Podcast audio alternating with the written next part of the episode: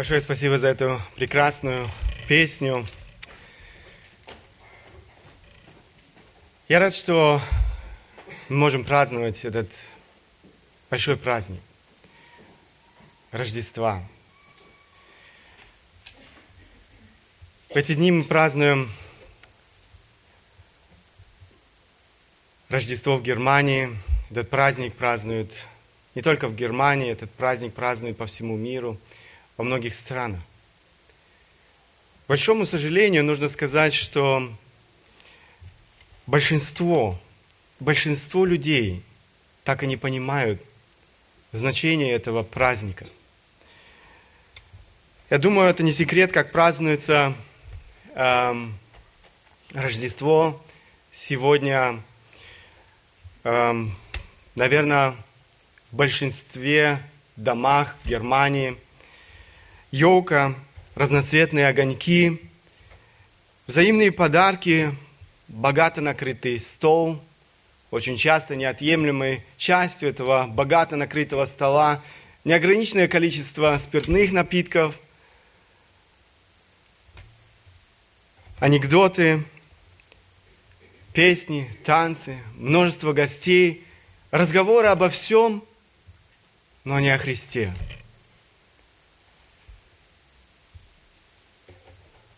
Я не хочу сказать, что все из этого списка плохо, нехорошо, негативно.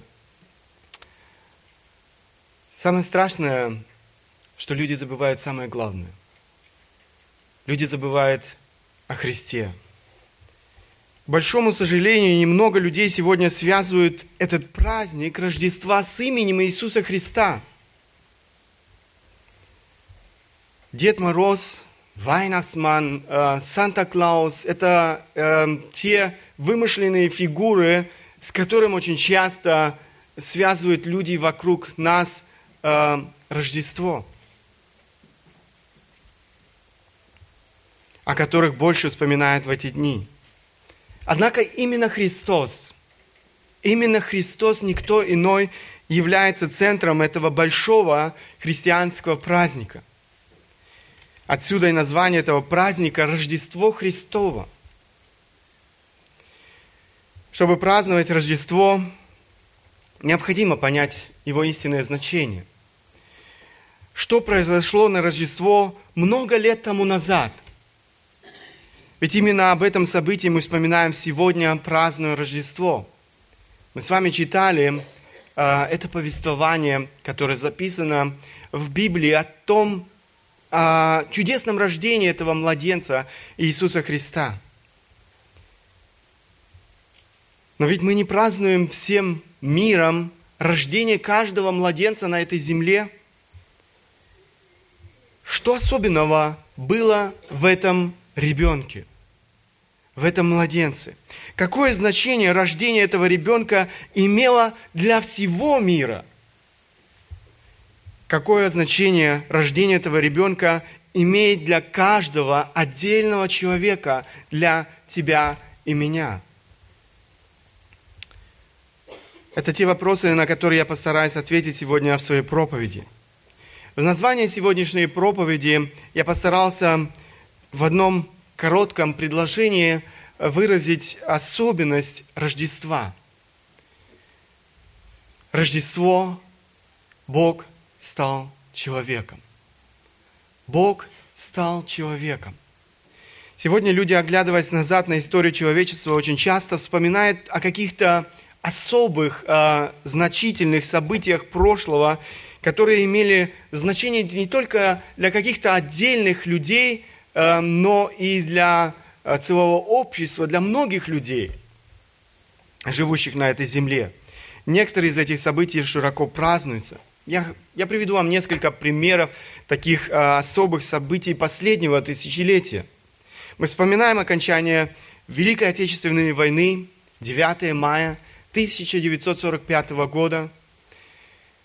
Мы вспоминаем 12 апреля 1961 года, Юрий Гагарин, первый человек в космосе. Мы вспоминаем 9 ноября 1989 года, в этот день рухнула Берлинская стена, это событие стало событием века. В этот день произошло долгожданное воссоединение двух частей Германии. В 1974 году новое слово «интернет» вошло в употребление, теперь без него наша жизнь немыслима. Это всего лишь некоторые значительные события в истории человечества за последнее тысячелетие или последнего тысячелетия. Несомненно, что каждое из этих событий, о которых я сейчас говорил, имело э, свою значимость для жизни нашего общества, эм, имело свои последствия. Однако события, о которых мы сегодня с вами говорим, несравненно, несравненно значимее всех самых важных и самых величайших событий э, истории человечества. Это то же самое, что сравнить э, каплю воды с безбрежным океаном. Эти две вещи невозможно сравнить. Это событие, о котором мы сегодня с вами говорим, невероятно э, значимо для жизни каждого. Каждого без исключения рожденного на этой земле. В любое время. В наши дни, до нас, после нас. Для каждого. Это событие было настолько значимо для человечества, что стало точкой отсчета для новой эры, Рождество Христово. Для того, чтобы понять и оценить значение этого события, нам необходимо обратиться к священному писанию, к Библии. Именно в этой книге мы читаем эту историю, и мы с вами сегодня уже читали эту историю рождения Иисуса Христа в этом небольшом городе, в городе Вифлееме. Именно эта книга позволяет нам понять всю значимость этого события, рождения Иисуса Христа на этой земле. Я бы хотел сегодня обратить ваше внимание на одно из самых первых представлений этого младенца самим Богом. В Евангелии от Луки, это тот отрывок, который мы с вами уже сегодня прочитали, мы читаем, как посланник Бога, ангел, Господень сообщает о рождении младенца в Вифлееме людям. Он не только сообщает, он представляет его людям. Не царю Иудеи, не его придворным, не каким-то там интеллектуалам того времени, но самым простым, можно сказать, самым незначимым людям а, того времени, пастухам в поле.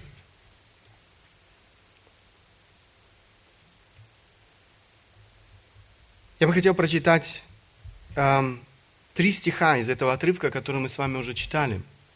Евангелие от Луки, эм, 2 глава, 9-11 стихи. «Вдруг предстал им ангел Господень, и слава Господня осияла их, и убоялись страхом великим. И сказал им ангел, не бойтесь, я возвещаю вам великую радость, которая будет всем людям.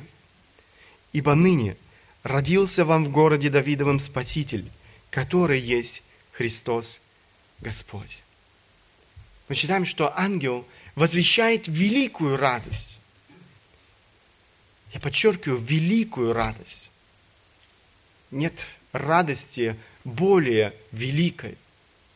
Нет радости больше, чем той, чем та радость, о которой э, провозглашал здесь ангел Господень людям – Возможно, вы не понимаете сегодня. Я надеюсь. Я надеюсь, что сегодняшняя проповедь э, поможет вам понять, в чем заключается эта радость, о которой возвещал ангел всем людям.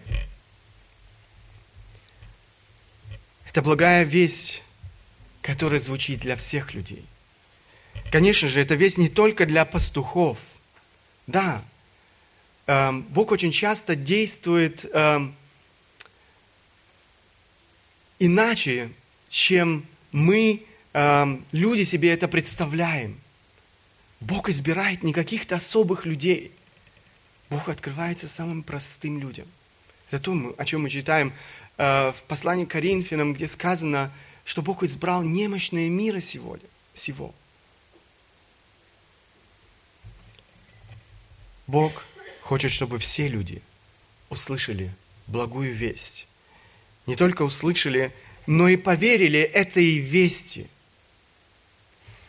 Мы сосредоточим наше внимание сегодня на 11 стихе. Этот стих помогает нам понять всю значимость этого важного события, увидеть особенность этого ребенка. Помните, я сказал, мы не всем миром празднуем сегодня рождение каждого младенца на этой земле. Но мы особенно празднуем сегодня рождение младенца Иисуса Христа. Ангел Господень торжественно возвещает рождение младенца. Этот младенец был Богом. Сам Бог стал человеком.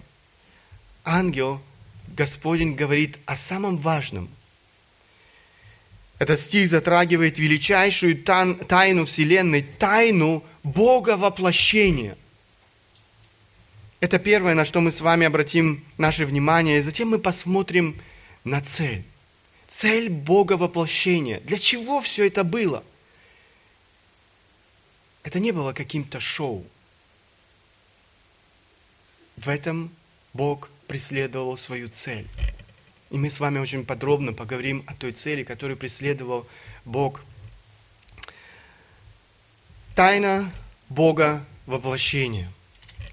С одной стороны, этот стих свидетельствует о человечности Иисуса Христа, с другой же стороны, он свидетельствует о божественности Иисуса Христа. Как я уже сказал, здесь мы имеем дело с тайной, с тем, что остается недоступным для человеческого разума. Это непостижимо, непостижимо человеческому, для человеческого ума.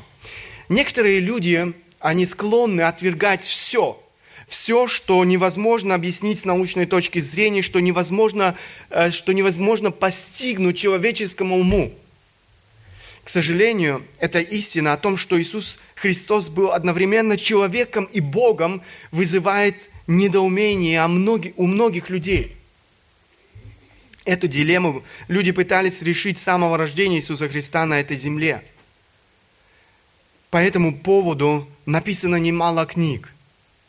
Но никто из людей не может постигнуть этой тайны – Попытки разрешить эту тайну заканчивались очень часто всевозможными заблуждениями, лжеучениями.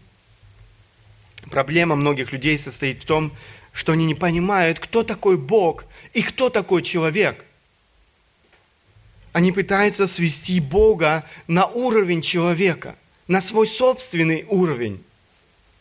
Однако Библия нам очень ясно дает понять, что между Богом и человеком огромная пропасть. Мы не имеем права ставить человека и Бога в один ряд. Нет кого-либо или чего-либо, что можно было бы поставить с Богом в один ряд. Бог стоит над всем. Бог – Творец, человек всего лишь творение – Бог самодостаточен и независим. Человек же существо зависимое. Мы зависим от всего. Мы зависим от погоды. Мы зависим от здоровья. Мы видим, как много людей сегодня не смогли прийти на это место только потому, что заболели. Мы понимаем, что многое в этой жизни не в нашей власти, не в наших руках. Мы зависим от многого. Бог не зависит ни от чего. Бог всемогущ, человек же существо ограниченное. Человек очень часто ставит себя на этот уровень или пытается поставить себя на, э, возвести себя на Божий престол и утверждать, что он все может понять, что он может все оценить и все эм, эм, разъяснить. Но это не в его власти. Наш разум ограничен. Наши возможности ограничены. Все в нашей жизни ограничено.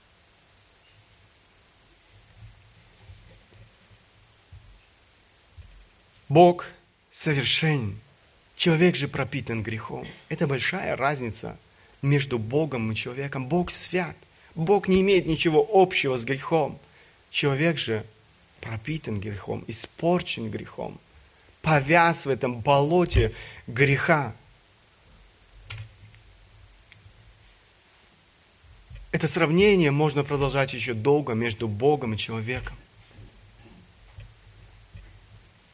Нам необходимо знать это различие между Богом и человеком. К сожалению, большинство людей, живущих сегодня на этой земле, не понимают, с кем они имеют дело.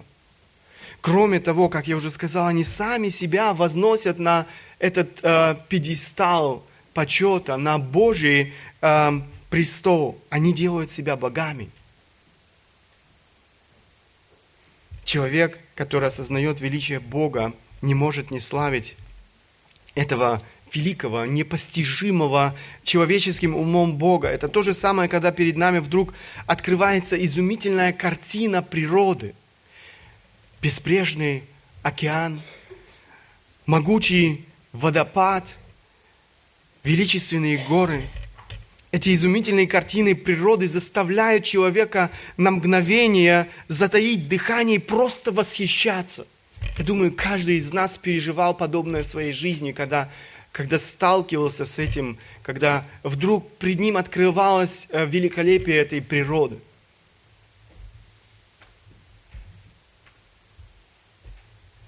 То же самое происходит с человеком, который осознает величие Бога, который понимает, с кем он имеет дело. Давид осознавая величие Бога, возносит Ему славу. Посмотрите, Псалом 144, 2 по 5 стихи. «Всякий день буду благословлять Тебя и восхвалять имя Твое во веки и веки. Велик Господь и достохвален, и величие Его неисследимо».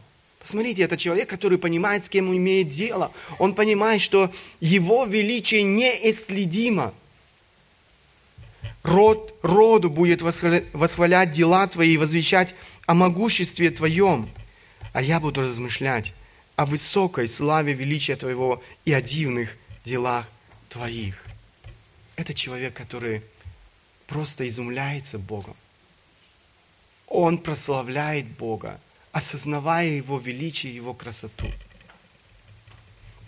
Посмотрите, апостол Павел в Новом Завете – о бездна богатства и премудрости и ведения Божия, как непостижимы судьбы Его и неисследимы пути Его. Ибо кто познал ум Господень, или кто был советником Ему, или кто дал Ему наперед, чтобы Он должен был воздать? Ибо все из Него, им и к Нему. Ему слава во веки. Аминь. Посмотрите, как э, здесь апостол Павел восхищается Богом, задает эти несколько риторических вопросов и говорит, ибо кто познал ум Господень, кто был советником ему, он, он старается э, расставить все на свои места. Бог является Богом, человек остается человеком. Мы просто не в состоянии до конца постигнуть Бога. Однако Бог не оставляет нас в неведении. Он открывает нам, действительно открывает нам все, что необходимо нам знать. Есть вещи, которые остаются для нас тайны. Они непостижимы нашему уму. Но Бог не оставляет нас в неведении о вещах, которые необходимо нам знать. Посмотрите, Второзаконие 29 э, глава, 29 стих, там сказано, «Скрытое принадлежит Господу Богу нашему, а открытое нам и сынам нашим до века, чтобы мы исполняли все слова закона сего». Библия – его совершенное откровение для нас, людей. Открыто нам все это не для пополнения своего кругозора – не для общего развития, но для того написано, чтобы мы исполняли слова закона сего. Другими словами, чтобы мы жили согласно Слову Божьему.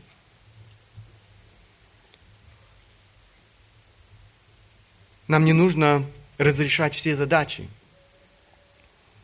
Нам нужно оставить Бога Богом – великим вседержателем, Творцом неба и земли, Творцом человека. Нам необходимо согласиться с тем, что есть вещи, которые наш ограниченный разум просто не в состоянии понять, постигнуть. Давайте возвратимся к нашему тексту и посмотрим на эту тайну Бога воплощения. Бог стал человеком. Ибо ныне родился вам в городе Давидовом Спаситель, который есть Христос Господь. Посмотрите, вот это начало этого предложения. Ибо ныне родился вам. Это действительно непостижимо уму. Но именно великий и безграничный Бог, о котором мы только что говорили, которым восхищались люди, когда Бог открывался им, Он стал человеком. В свое время Соломон удивлялся тому, как великий Бог мог обитать в земном, э, построенном человеком храме. Посмотрите, э, Соломон говорит, поистине, Богу лежит с человеками на земле. Если небо и небеса небес не вмещают тебя, тем не менее храм сей, который построил я. Но когда мы говорим о том, что Бог стал человеком, здесь речь идет не просто о храме, богато украшенном золотом и другими драгоценными камнями, металлами. Здесь речь идет о человеке, хрупком, слабом, уязвимом. Однако Лука говорит не только о человеческой природе а Мессии Иисуса, но и его божественной природе. Посмотрите, здесь сказано – ибо ныне родился вам в городе Давидовом Спаситель, который есть Христос Господь. Нужно сказать, что уже само зачатие этого ребенка было необычным, оно было сверхъестественным. Он родился в результате чудесного зачатия в чреве молодой девушки по имени Мария. Силой Святого Духа так описывает э, Слово Божье, Библия. Э, без мужского семени. Мы не можем объяснить, опять же, каким образом все это произошло. Этого вам не объяснит ни один врач и ни один ученый. Бесполезно искать объяснение этому факту. Это тайна, которую нам не постигнуть. Однако это очень важная деталь. Благодаря этому сверхъестественному зачатию стало возможно возможным то, что Сын Божий, Иисус Христос, родился как обыкновенный человек на этой земле. Он принял человеческую сущность, Бог стал человеком. Он стал одним из нас. Он не перестал быть Богом, это важно понять. Он не потерял всех своих божественных качеств. В Иисусе Христе одновременно присутствовало как божественное, так и человеческое – и все это было без всякой зависимости и без всяких противоречий. Две эти природы действовали совместно, не растворяясь и не смешиваясь друг с другом. Иисус не был иногда Богом, а иногда человеком. Он был всегда Богом и всегда человеком. Еще за много лет до рождения Иисуса Христа пророки Ветхого Завета, предсказывая это особое событие, указывали на две природы этого младенца. Бог и человек в одном.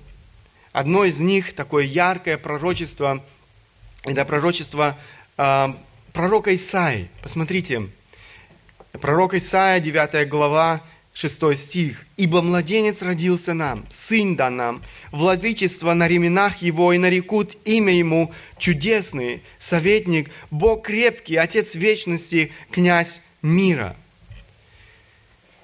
Несмотря на то, что пророк Исаия писал эти строки эм, за много лет эм, до рождения Христа, кстати, этот факт, э, еще один факт, который многие ученые сегодня не могут объяснить. Как так?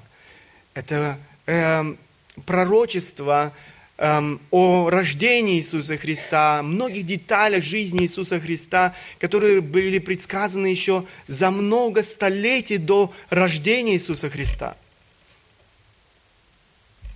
Ни один ученый не может объяснить этот факт, но этот факт остается фактом. Почему это происходило? Потому что Бог сам стоял за этими пророчествами. Потому что Бог хотел, чтобы люди узнали о том, что придет этот Спаситель, о том, что придет Мессия, который однажды спасет народ.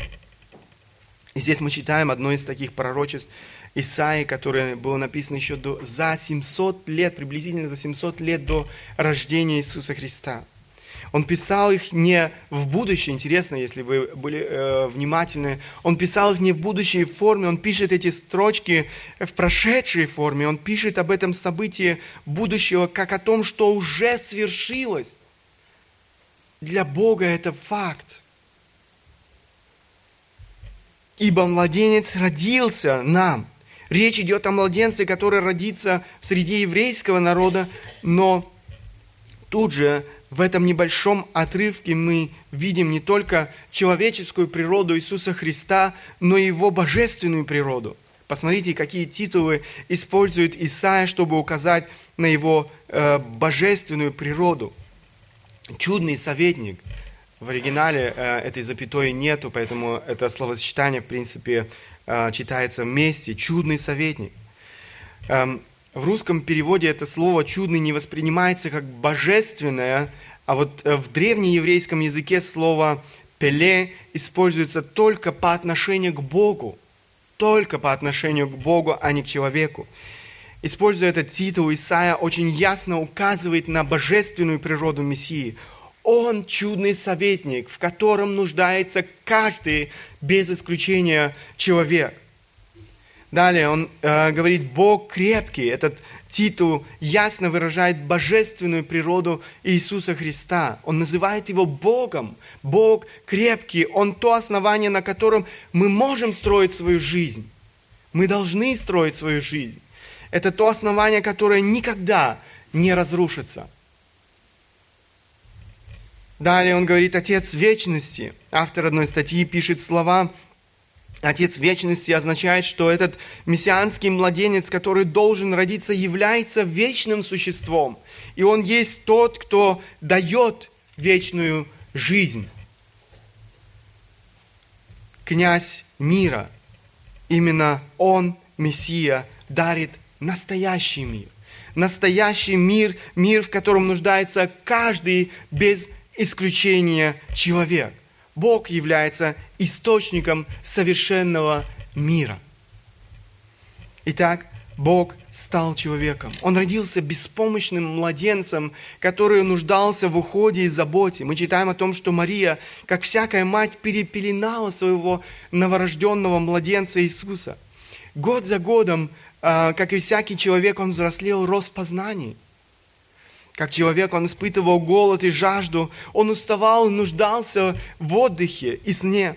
Он испытывал все сложности, он испытал все сложности земной жизни, он познал в полной мере всю тяжесть боли и страданий. Как человек, он познал смерть. Он был одним из нас. Он был человеком на сто процентов.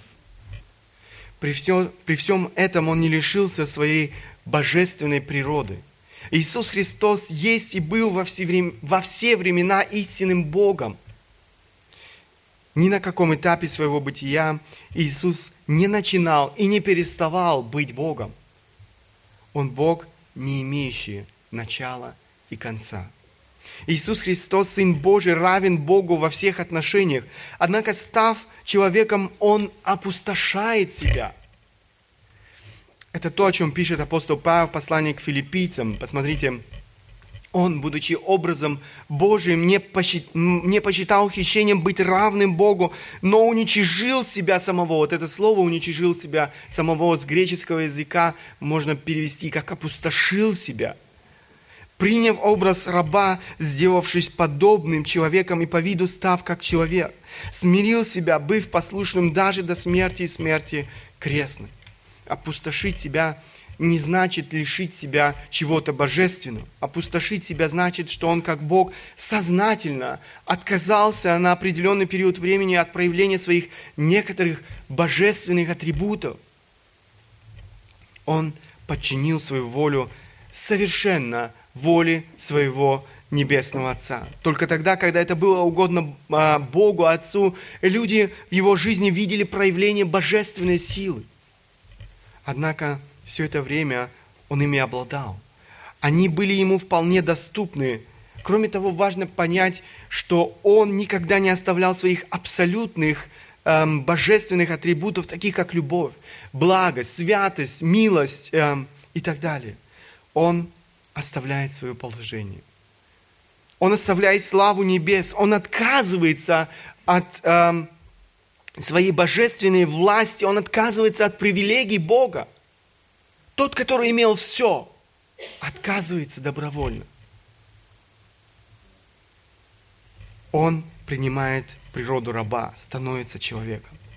Он имел все полномочия и почести Бога. Он занимал такое положение, которому а, аналогичного а, положения а, вы не найдете а, здесь, на этой земле.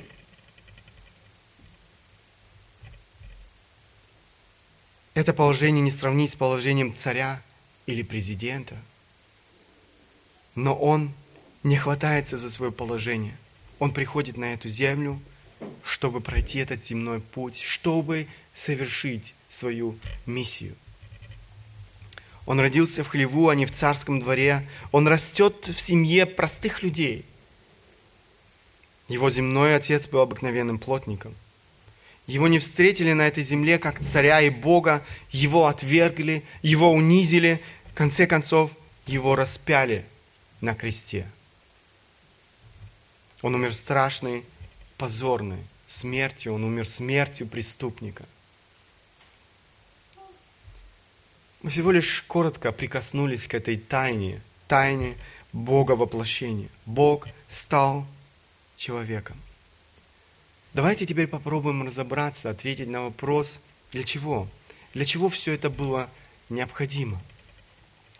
Цель Бога воплощения. Приход Иисуса Христа на эту землю не был увлекательным приключением.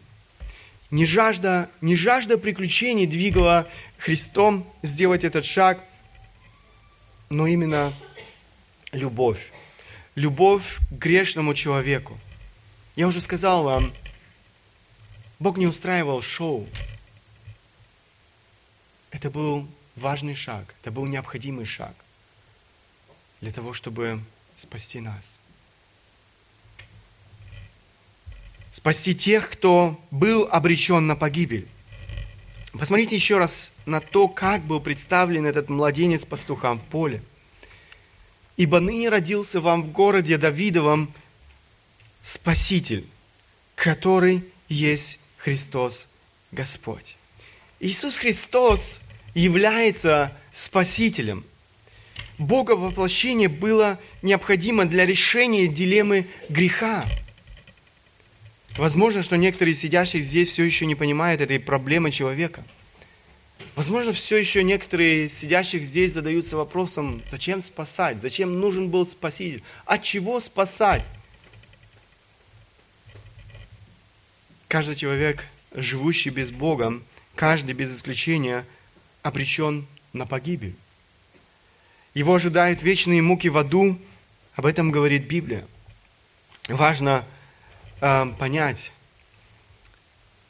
эту истину. Возможно, кто-то спрашивает, за что такое строгое наказание? Неужели я заслужил его? Наказание это не без основания.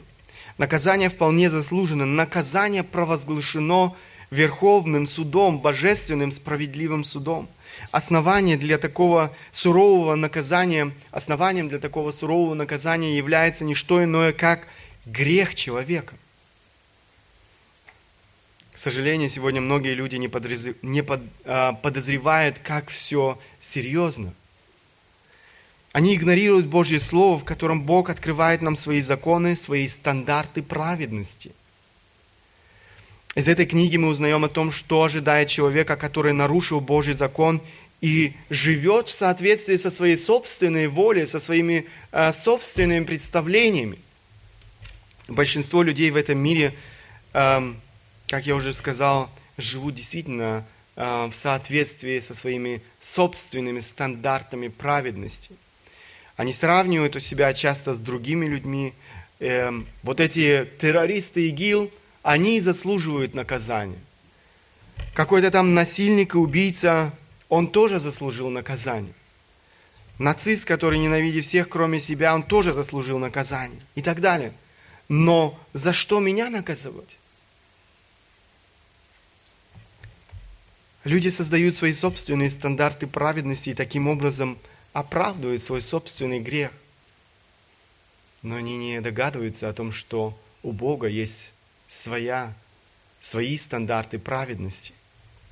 Эти люди часто слепы, не видят основной проблемы своей жизни, проблемы неверия. Они живут так, как будто Бога нет. Человек создан для Бога, но он живет исключительно для себя – игнорируя Бога, пренебрегая Богом, пренебрегая Божьим решением проблемы его греховного, испорченного сердца. Человек может оправдаться в своих собственных глазах, это действительно так, но не в глазах Бога. Дело в том, что у Бога есть свои собственные стандарты праведности. Он Бог, Он тот, кто обладает совершенной властью, Он наш Создатель, Он имеет право утверждать законы и нормы. Знаете, мы сегодня все э, живем в Германии, и как граждане Германии мы подчиняемся власти Германии законам этой страны. Никому из нас и в голову не, при, не придет игнорировать э, законы этой страны и утверждать свои собственные законы. Но люди забывают о верховной власти, верховной власти, существующей в этой вселенной. Они забывают о Боге, который создал который создал свои масштабы, законы, который дал нам свой совершенный закон и однажды спросит нас. Так вот, его совершенный закон говорит, посмотрите, послание к римлянам, 3 глава, 23 стих, потому что все согрешили и лишены славы Божьей. Обратите внимание, написано «все согрешили». Не только террористы ИГИЛ, не только какой-то убийца, э, насильник, э, развратник и так далее и тому подобное. Здесь нет исключения. Здесь сказано «все согрешили».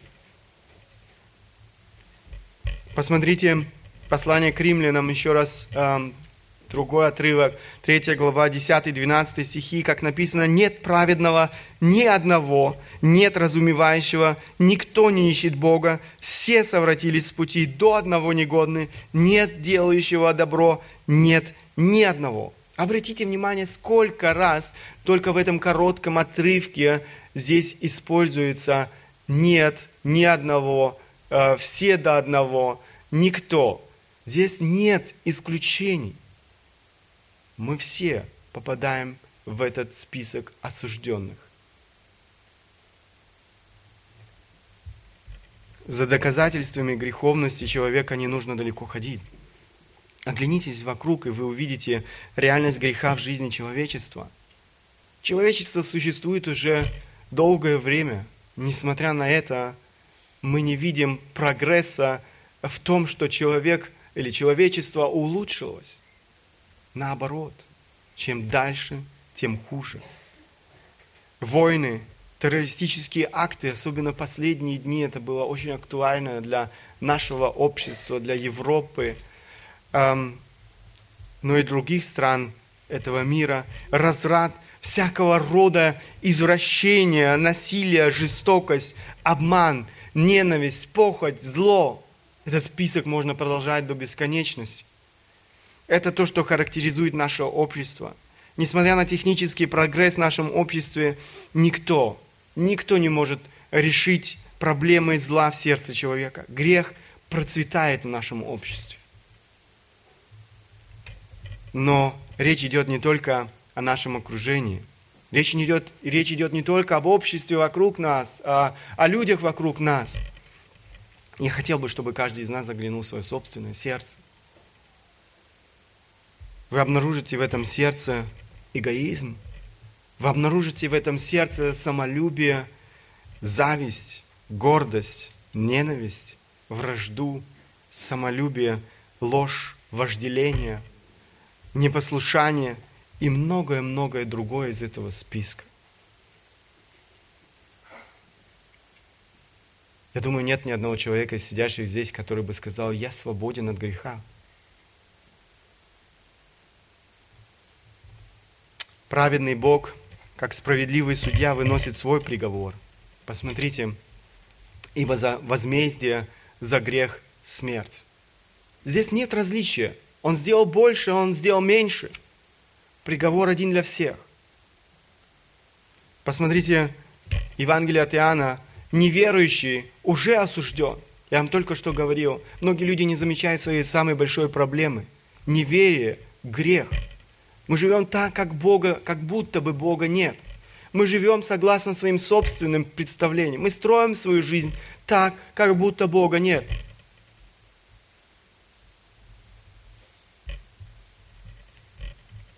Иезекииль, пророк Иезекииль, пророк Ветхого Завета пишет, душа согрешающая, та умрет. Вы можете игнорировать Божье Слово, можете дальше жить в соответствии со своими стандартами и представлениями, но тогда вы сжигаете единственный мост, который ведет к спасению. Иисус Христос, наш Спаситель, Он единственный, единственный путь Многим людям сегодня не нравится это слово «единственный путь». Но Библия говорит, Библия утверждает, что нет другого пути к спасению. Он единственный путь к спасению человека. Бог не оставил нас в безвыходном положении. Человек, который осознает свое положение пред Богом, осознает свою вину, э, может обрести спасение.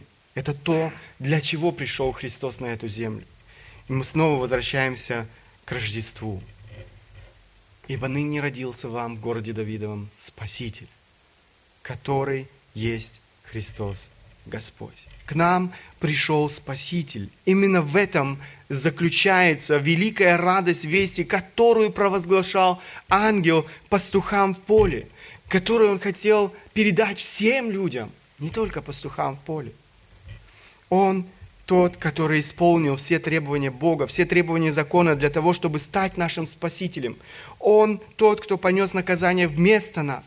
Согласно Божьему закону, наш заместитель должен был отвечать двум неиз, неизменным требованиям. Первое требование, он должен был быть одним из нас. Он должен был быть на сто процентов человеком. И мы видим, что в Иисусе Христе это свершилось. Он стал человеком, причем совершенным человеком, без единого греха. Только представитель человечества, другими словами, никто иной, как человек, должен был понести наказание за грехи людей. Посмотрите, Евреям 2 глава, 14 по 17 стихи. «И как дети причастны плоти и крови, то и Он, Христос, также воспринял он и, дабы смертью лишить силы имеющего державу смерти, то есть дьявол, и избавить тех, которые от страха смерти через всю жизнь были подвержены рабству.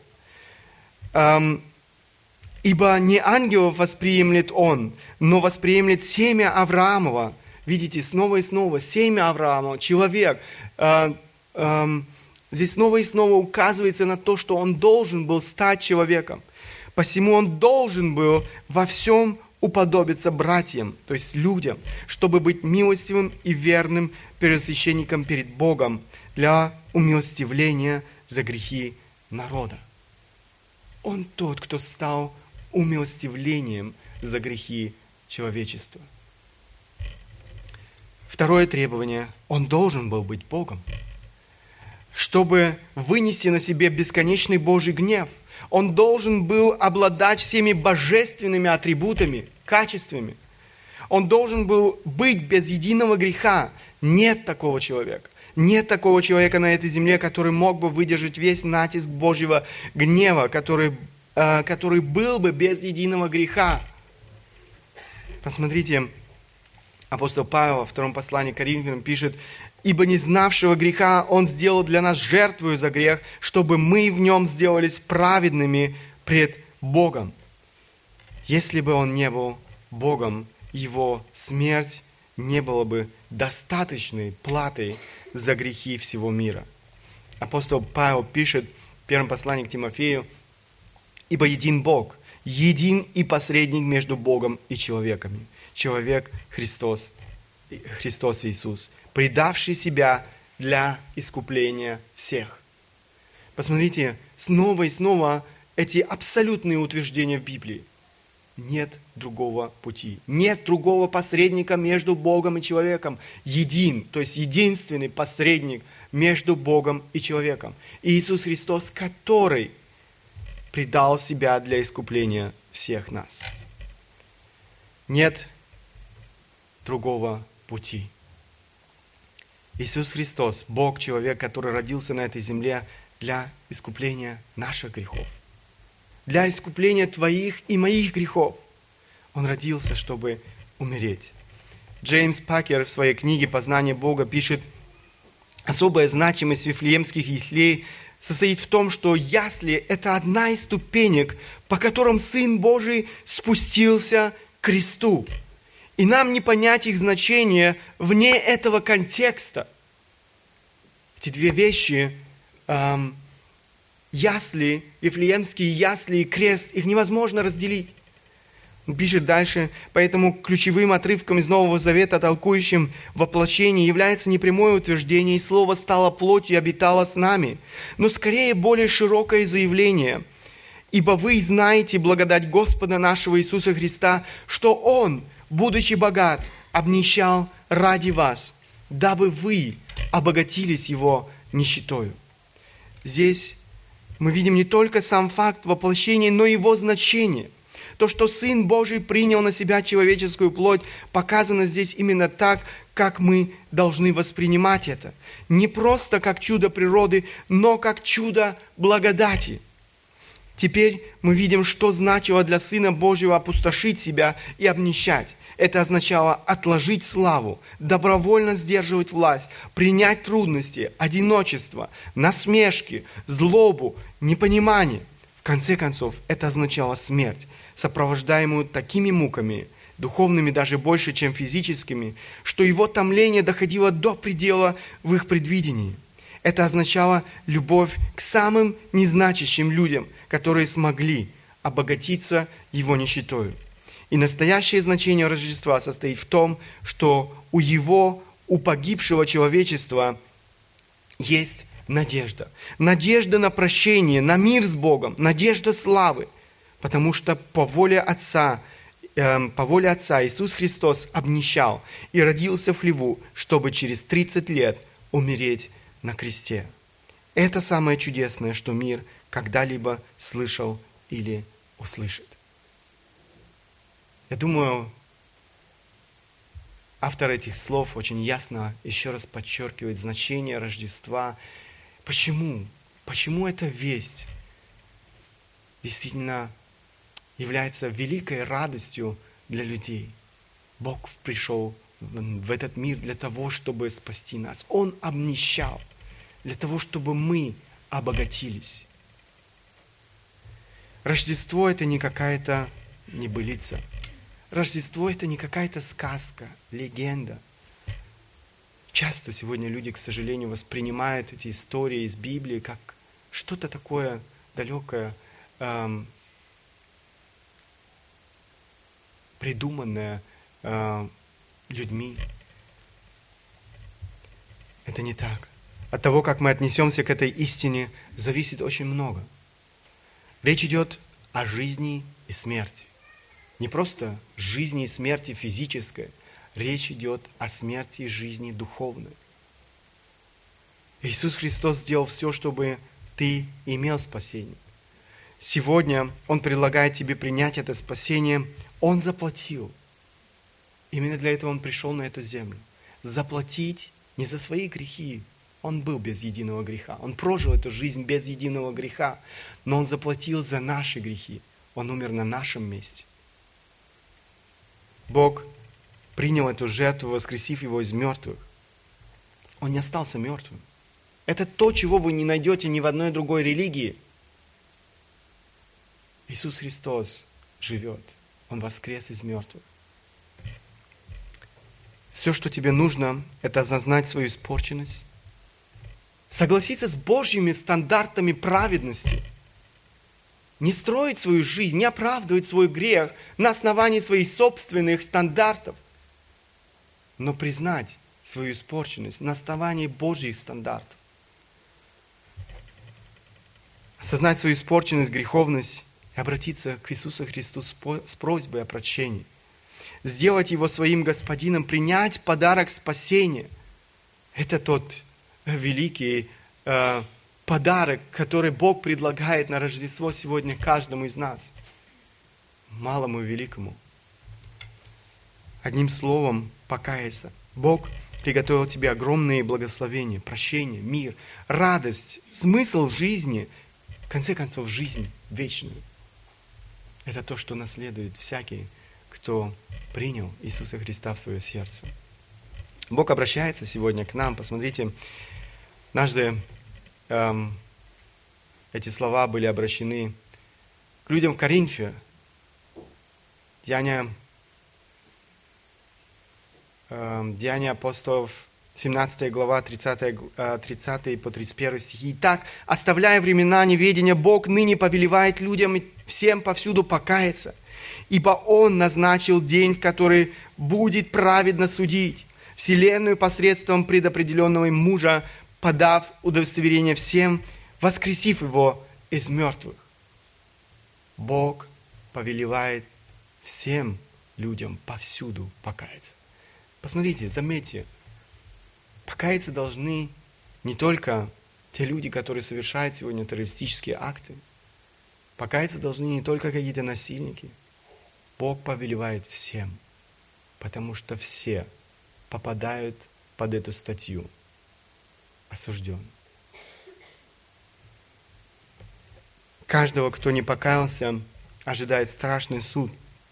Если ты сегодня еще не доверил свою жизнь Богу, то каждый день твоей жизни, каждый час твоей жизни – это игра с огнем. Ты не знаешь, когда твоя жизнь прервется, и тебе придется стоять пред Богом, отвечать за свою жизнь, отвечать за свои дела – не откладывай это решение на завтра. Я бы хотел, чтобы и мы, те, кто познал Бога, познал истинное значение прихода Иисуса Христа на эту землю, испытали свое отношение к тому, что Христос сделал для каждого из нас. Как это познание истины о Рождестве Иисуса Христа на этой грешной земле, Его смерть э, за наши грехи на кресте Голгофа, Его воскресение из мертвых э, на третий день изменили нашу жизнь. Все тот же Джеймс Пакер в своей книге «Познание Бога» пишет, мы многословно распространяемся о духе Рождества, часто имея в виду лишь сентиментальное веселье в кругу семьи. Но из всего сказанного ясно, что слова эти несут в себе исключительно весомое понятие. Они означают, что в нас отражается его чувствование, того, кто ради нас обнищал в самое первое Рождество – и каждый христианин должен быть отмечен Духом Рождества. К нашему стыду надо сказать, что многие христиане, я буду говорить конкретнее, многие из самых правильных и зрелых христиан идут по жизни с духом священника левита из притчи нашего Господа. И видя нужды людей вокруг, эм, может быть, после молитвы, чтобы Господь эм, позаботился об этих нуждах, отводят глаза и переходят на другую сторону улицы. Это не дух Рождества – не назовешь духом Рождества и настроения тех христиан, и их, увы, много, которые стремятся создать уютный христианский дом среднего класса, познакомиться с милыми христианами среднего класса и воспитать детей в приличных христианских традициях среднего класса, отгородившись тем самым от всех христиан и нехристиан, которых они считают ниже среднего класса. Дух Рождества не засияет из христиана сноба – ведь дух Рождества – это дух тех, кто, следуя за своим Господом, живет по принципу обнищания, тратя средства и самих себя для обогащения других, делая добро, отдавая время, внимание и заботу другим. И не только своим друзьям, но проявляющих этот дух не так много, как хотелось бы. Если по милости своей Бог оживит нас одним из его дел будет э, взрастить как можно больше этого Духа в наших жизнях и сердцах. Если мы хотим духовного оживления для самих себя, надо стремиться воспитывать в себе этот Дух. Ибо вы знаете благодать Господа нашего Иисуса Христа, что Он, будучи богат, обнищал ради вас, дабы вы обогатились Его нищетою. Я очень желаю каждому из нас, себе лично, каждому из нас, тем, кто познал Бога, познал значение, истинное значение Рождества Христова, чтобы мы могли дальше взращивать этот, как автор этих строк выражается, дух Рождества в сердце своем. Мы слишком много думаем о себе. Мы слишком много, часто заняты собой. И в эти дни Рождества слишком много суеты в нашей жизни. Мы забываем о людях вокруг нас. Мы забываем о той эм, важной вести, которую мы сами познали и которую нам необходимо нести этим людям вокруг. Эти люди вокруг идут в погибель. Мы с вами слышали, читали о том, что каждый человек осужден.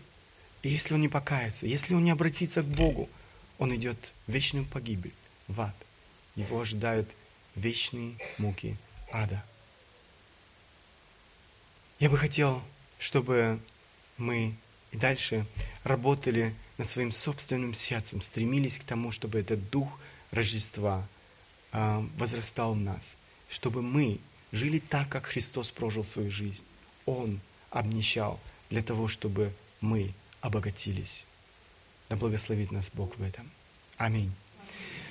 Станем по возможности, я хотел бы обратиться к Богу в молитве.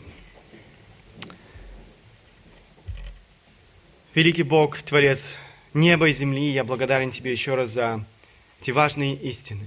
Еще раз, Господь, за то, что мы могли вспоминать об истинном значении Рождества. Мы бесконечно благодарны Тебе за то, что Ты пришел в этот мир. Ты обнищал для того, чтобы мы могли обогатиться.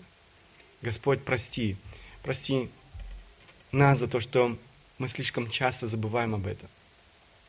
Мы Слишком много думаем о себе, мы заняты собой, своими делами, мы заражены этой суетой.